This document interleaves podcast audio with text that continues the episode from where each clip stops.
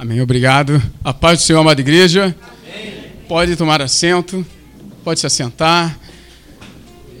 Eu agradeço pela oportunidade que me é dada. Muita alegria, estou aqui, congregando com os irmãos, participando desta noite maravilhosa, que é de louvar a Deus. Tá, está comigo aqui, aquela morena ali que parece uma, uma adolescente, tá? Mas ela tem a minha idade, minha esposa linda, está ali, a missionária Andréa, já está de pé. Nossas, nossas irmãs aí, Maria Eduarda, minha filha, também está aí. Glória. Temos a nossa irmã Elaine ali, Jaconiza Anice. Nossa irmã Rosilane, que também teve a oportunidade de louvar, está aqui conosco nessa, nessa noite para glorificar o nome do Senhor. Amém? Bom, amados, igre... amada igreja, eu nessa noite eu gostaria de estar falando um pouco sobre chamado. Porque comemorando, né, nós que somos da área de mergulho, comemorando o aniversário da, da esquadra e da, da, dos submarinos, eu posso dizer que é um chamado. E nós somos chamados. Você foi chamado para algo. De repente, você foi chamado para ser um médico, para ser um policial. Eu não sei qual foi o seu chamado. Né? Ah, nós somos chamados. E o submarinista também, ele é chamado para operar nessas áreas, são áreas voluntárias, você se voluntaria para tal. Quando lá na escola de aprendizes marinheiro, eu olhei lá um escafandro de mergulho, quem já viu o filme de Homens de Honra sabe o que, que eu estou falando, um escafandro de mergulho, aquela cabeça de ferro. Quando eu vi aquilo ali no livrozinho lá da escola de aprendizes marinheiro, eu falei, é isso que eu quero para mim. Aquilo me chamou. Só que eu tinha impossibilidades para aquilo ali. Eu não podia ser um mergulhador na marinha. Então, eu clamei a alguém que pode fazer o impossível. E eu ainda no mundo falei com Deus, Deus, se o Senhor me colocar no curso de mergulho, e eu for o primeiro colocado neste curso, eu te servirei. E o meu primeiro exame normal foi aonde? Foi para entrar no curso. O primeiro exame normal na minha vida, naquele exame que eu sabia que sairia ruim, foi para o curso. Chamado. Há chamados para a nossa vida. O Espírito de Deus, ele nos direciona em chamados. Há chamados para a nossa vida. Deus nos chama. Para que que Deus tem te chamado? Estejamos atentos, né, ao chamado de Deus. E não poderia estar falando em outro livro, não pensei em outra coisa, a não ser falar no primeiro submarinista, falar em Jonas. Gostaria que você abrisse a sua Bíblia em Jonas, capítulo um. Abra, por favor. Uma vez me perguntaram, qual é o menor livro da Bíblia? Aí eu nunca mais esqueci. Obadias, vem depois de Obadias. Oba! Dias, você nunca mais vai esquecer também, é o menor livro da Bíblia, Obadias. Oba! Dias. Então, olha o que vem depois aí, gente, lá de Oséias, Daniel, Amós. Só pegar o Daniel um pouco maior, né? Dá para achar mais fácil. Aí passa aí, é um livro pequeno. Você que achou, vamos nos colocar de pé só esse, esse momento, para eu saber quem está achando aí, quem ainda está procurando.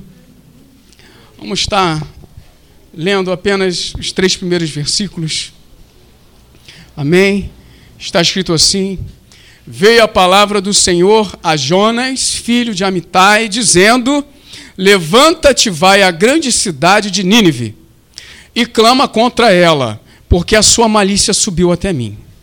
Jonas, porém, levantou-se a fim de fugir de, diante da face do Senhor para Tarsis. Desceu a Jope, onde achou um navio que ia para Tarsis. Pagou sua passagem e embarcou nele, a fim de ir com eles para Tarsis, para longe da presença do Senhor. Amém. Pode se assentar, obrigado. Pode se assentar, igreja. Amados, aqui eu, eu gostaria de falar sobre o chamado original. Aquele chamado quando Deus nos chama de primeira. o chamado original, aquele chamado de você dizer, eis-me aqui, prontamente, de você seguir. Nós vemos aqui, Jonas, ele é chamado por Deus para uma missão, e a uma cidade, uma cidade terrível, a cidade de Nínive. Ele foi chamado para ir em um local onde as pessoas aparentemente não mereciam, onde as pessoas eram odiadas, pelo menos pelo povo de Israel. Já há muito tempo que Nínive ali, os assírios, estavam perturbando a convivência de Israel.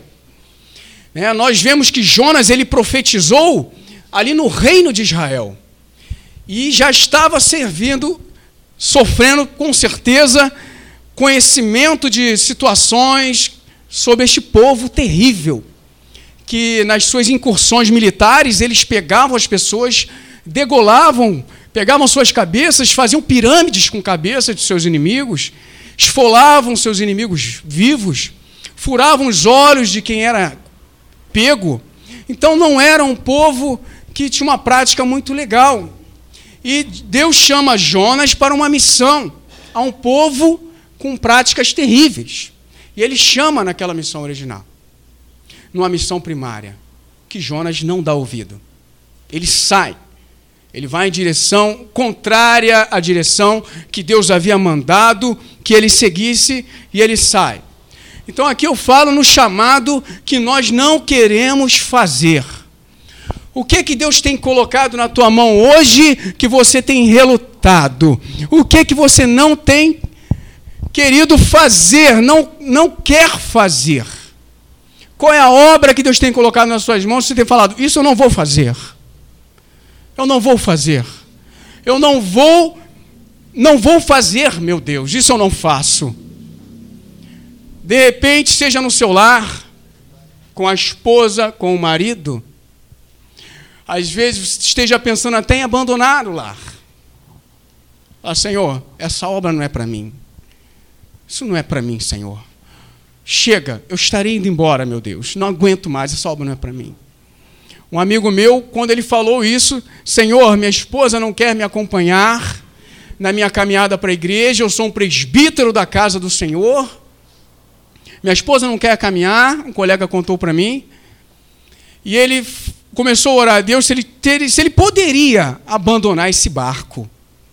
E Deus revelou a ele em sonho que se ele saísse de casa, que se ele abandonasse a sua esposa, ela, não só ela, mas a sua filha também iria para o inferno.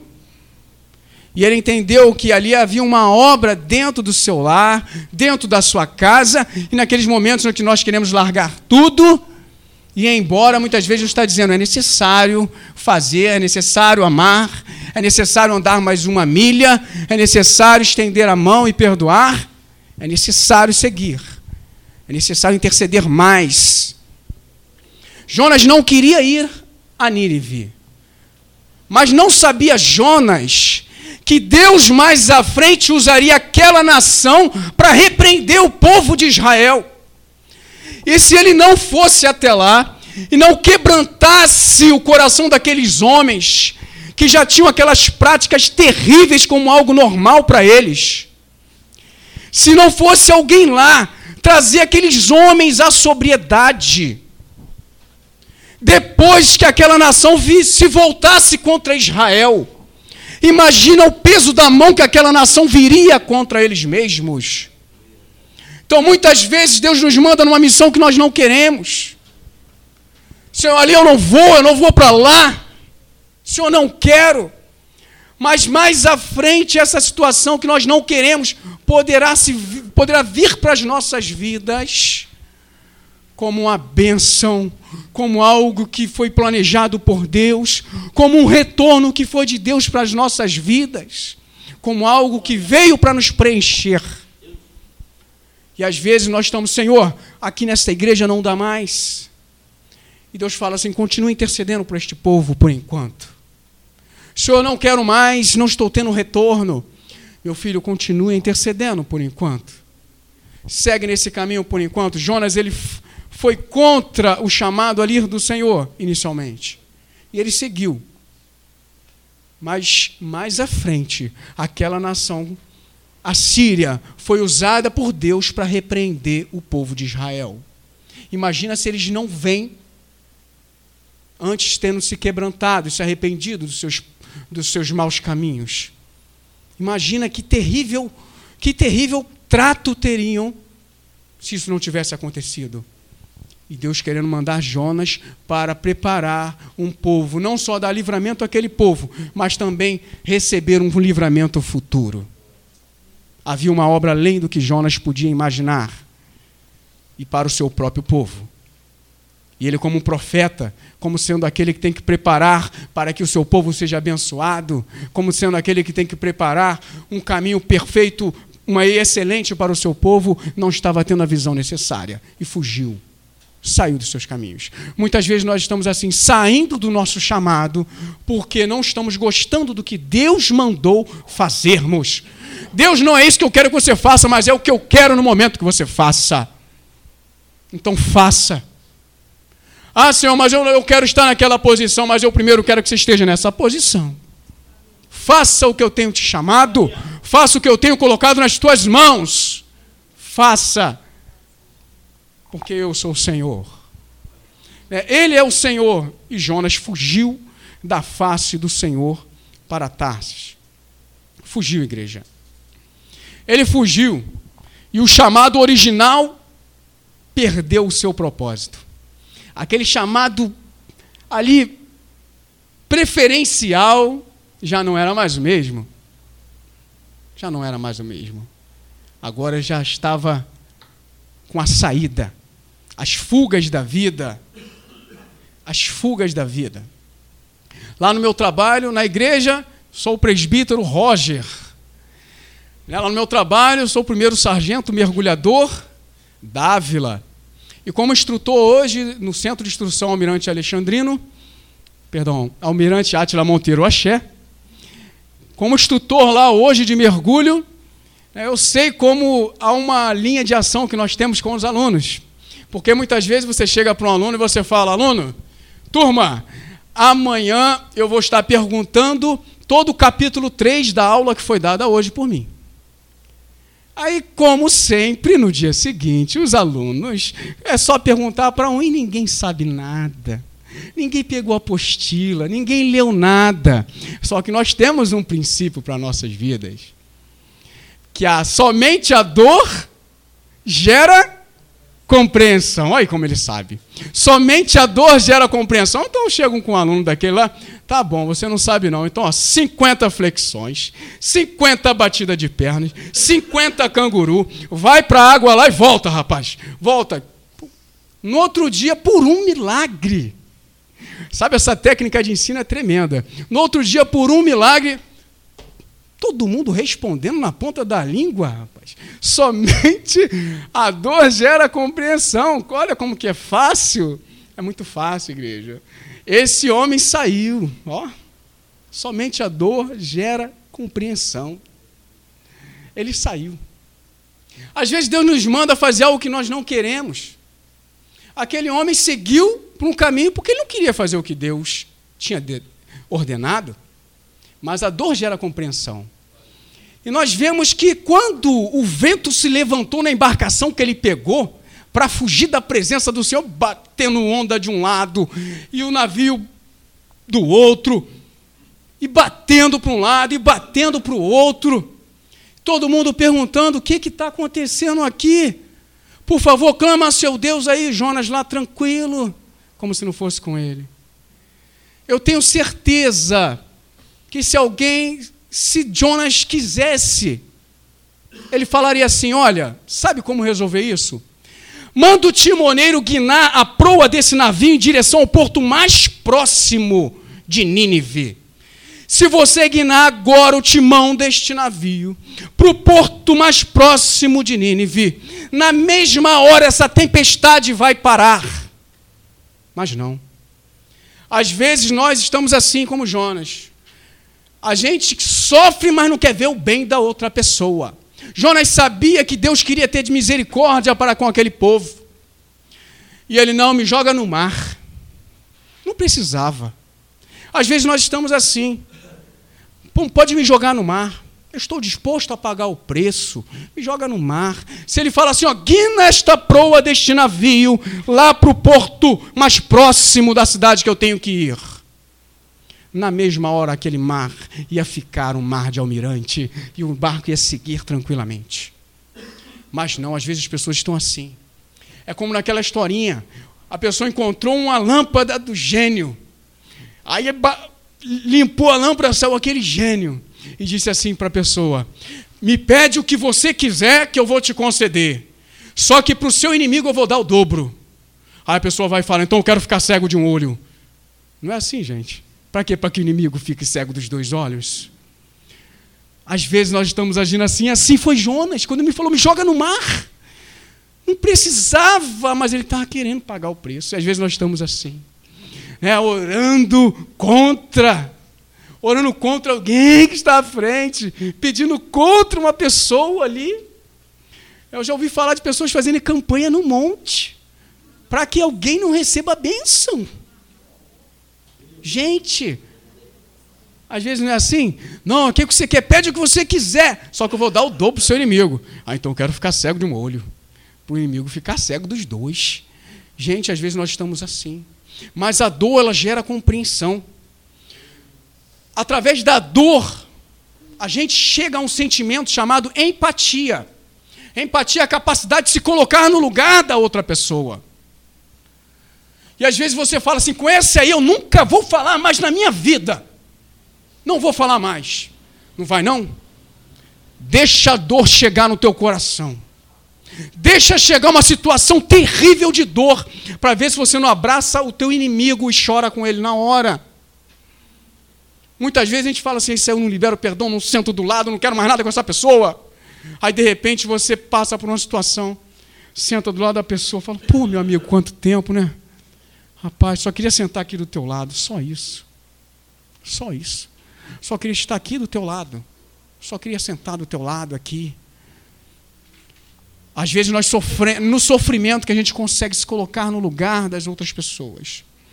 Jonas, né? Foi engolido ali por um peixe. Alguns teólogos acreditam que foi uma baleia, provavelmente uma cachalote.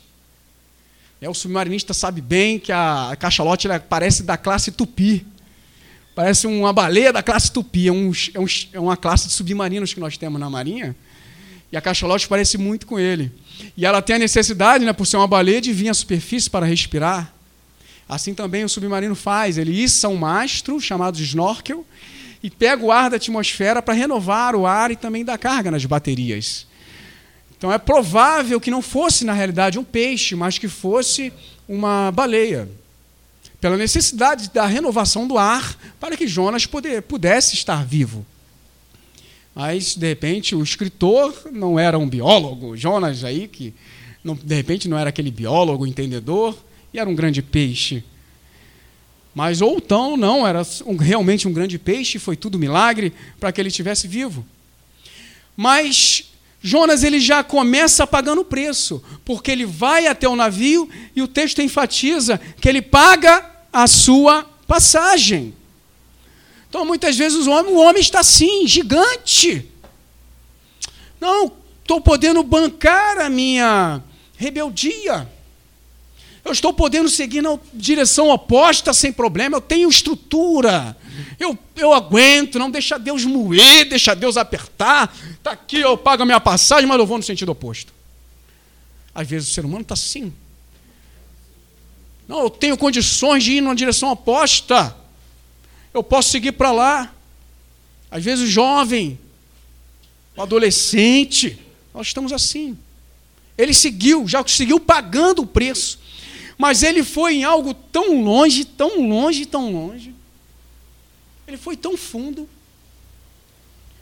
Certa ocasião, tinha um amigo meu, já há muito tempo que eu não vejo, um presbítero, que havia sido um ex-mendigo. Ele estava na mendicância, a sua mãe, uma mulher de Deus, uma varoa, encontrou ele na rua e, meu filho, vamos voltar para casa. E pegou aquele homem na rua, levou ele para casa, seu filho querido, começou a cuidar dele, começou a tratar dele, E ele conseguiu um emprego, e ele começou a ir para a casa do Senhor, e Deus começou a abençoar, já estava andando até com um cordãozinho de ouro, estava abençoado, aquele homem que estava andando nas ruas, mas rapidamente endureceu seu coração e voltou a cuidar dos guias, caboclos e orixás, da onde havia saído, caminho pelo qual o havia levado para a mendicância, e voltou lá, então de repente passou uma enfermidade e foi parar no hospital. E naquele hospital Deus mandava seus profetas lá dizendo, olha, eu não te tirei da mendicância, para você voltar a servir aos orixás. E a situação vai apertar mais. E ele, eu não vou voltar. Não vou voltar para o Senhor. E de repente um cheiro de podre na, no quarto do hospital. Aquele cheiro de podre, e quando tiram as ataduras da sua perna, a sua perna estava comida de bicho, parecia até um queijo suíço. E ele prega mostrando a perna, cheio de buracos, entradas e saídas, e os bichos estavam comendo a sua perna. Aquele cheiro de podre na perna.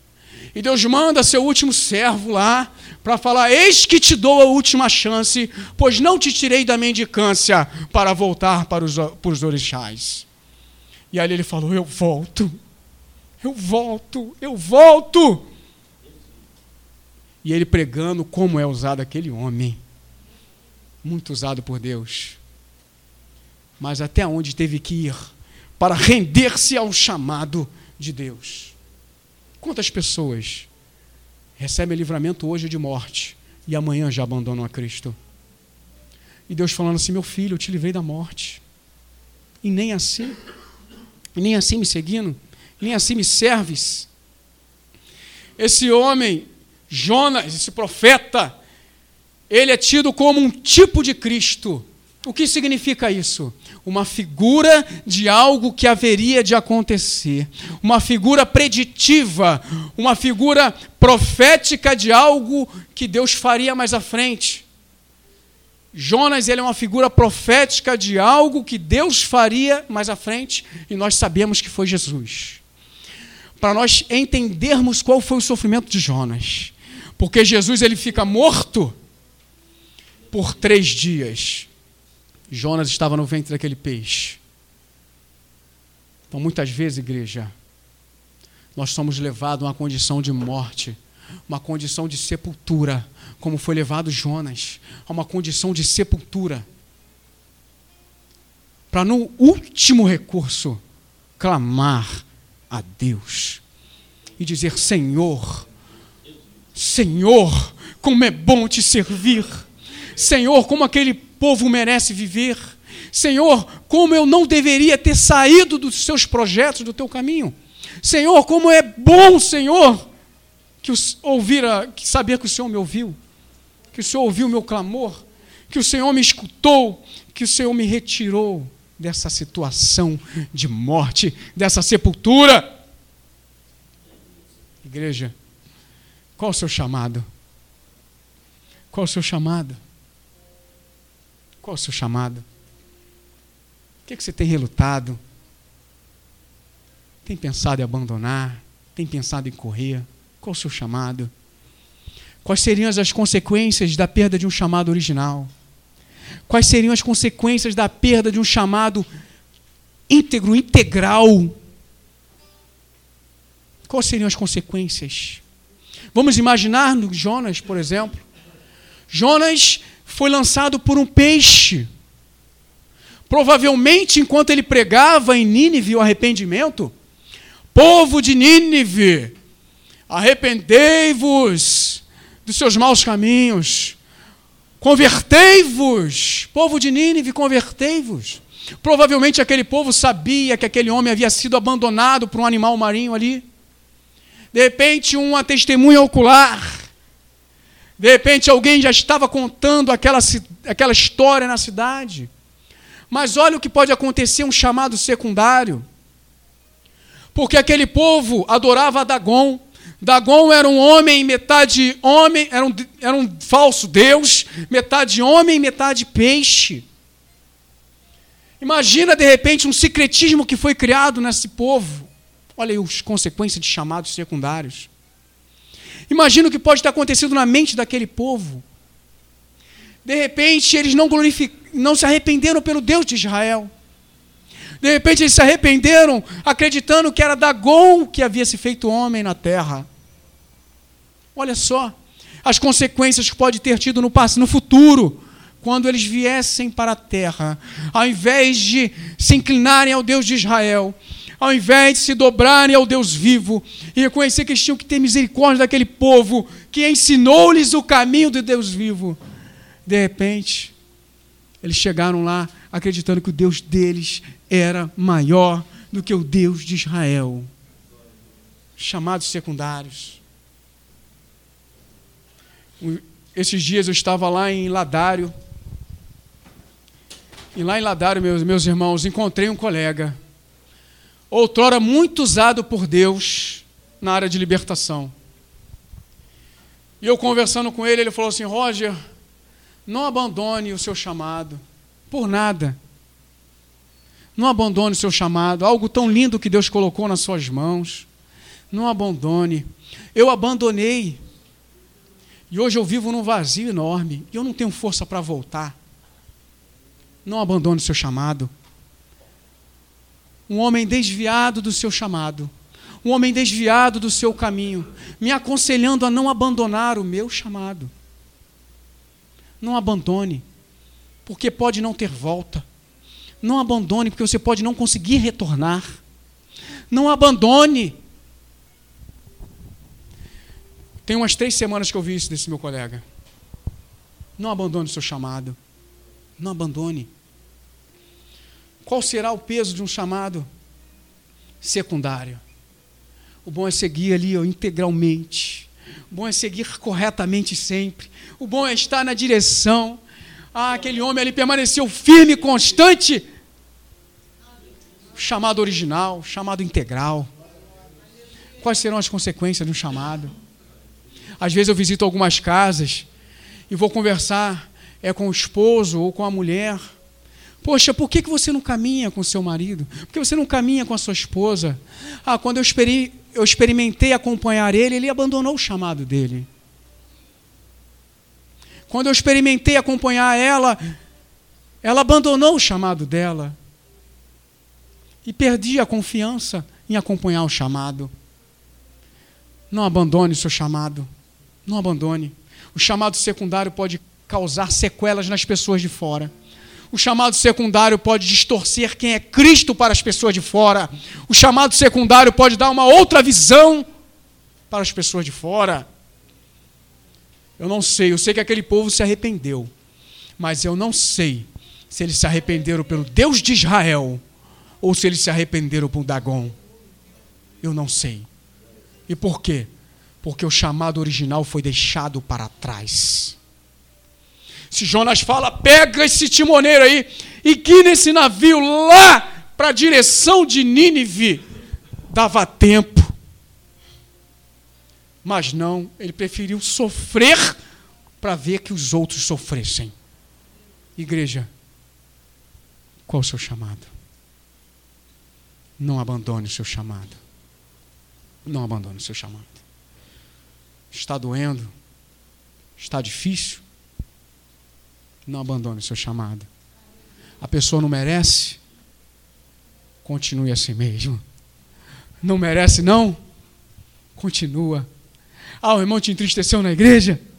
Continua. Ora por essa bênção. Ora por aquele abençoado. Por aquela abençoada. Ore, ore. Uma vez na igreja, o pastor falou, Roger, diácono Roger na época, tem uma irmã precisando de uns remédios. Você tem, tem mais... Cara, vou usar a expressão que ele usou comigo. Tem mais cara de pau. Vá lá e peça uma oferta à igreja. E eu, tá bom, pastor, deixa comigo. Igreja, temos uma irmã necessitada aqui. E é necessário que consigamos tanto de oferta. Se você tem esses valores, você pode vir falar comigo depois do culto, que eu vou estar juntando isso, entregando para a irmã. Comprando um remédio, entregando, entregando para a irmã.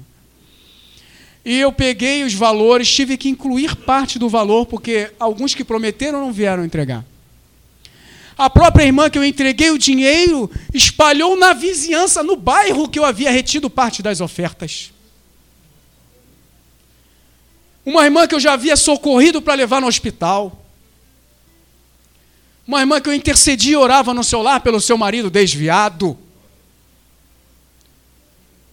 E ela espalhando que eu havia retido e roubado ofertas. E quando eu descobri tudo aquilo ali, eu chamei o pastor como testemunha. Pastor, vamos agora lá na casa da abençoada. E coloquei as duas línguas grandes do meu lado ali. Irmãs, vocês estão espalhando aos quatro ventos que eu retive dinheiro da oferta.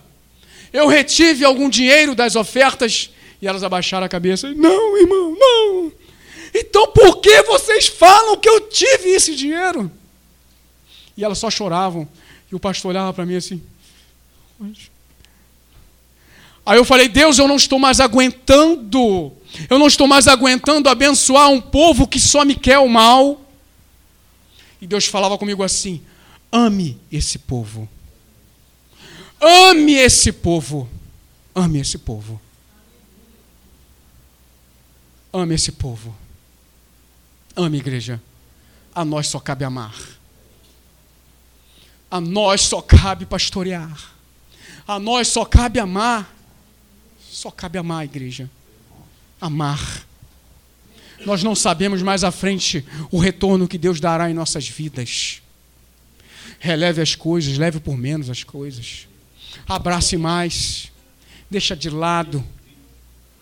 Jonas perdeu seu chamado original porque não quis amar um povo. Perdeu o seu chamado original. E Deus essa noite nos chama a amar incondicionalmente. Amarmos como Ele nos ama, porque é assim que Ele nos ama, o amor incondicional. O amor incondicional. Deus nos ama incondicionalmente. Você não merece. Eu não mereço. Mas Ele nos resolveu nos amar. E o Espírito dele habita em você e habita em mim. Não vamos agir diferente. Não é fácil. Você acha que não tem hora lá na igreja que eu falo assim, Deus, eu vou abandonar essa ovelha. Deus, essa ovelha aí eu não quero mais não na minha igreja não, Senhor. Aí Deus, ó, eu morri por ela. Eu morri por ela. Ele morreu, tá?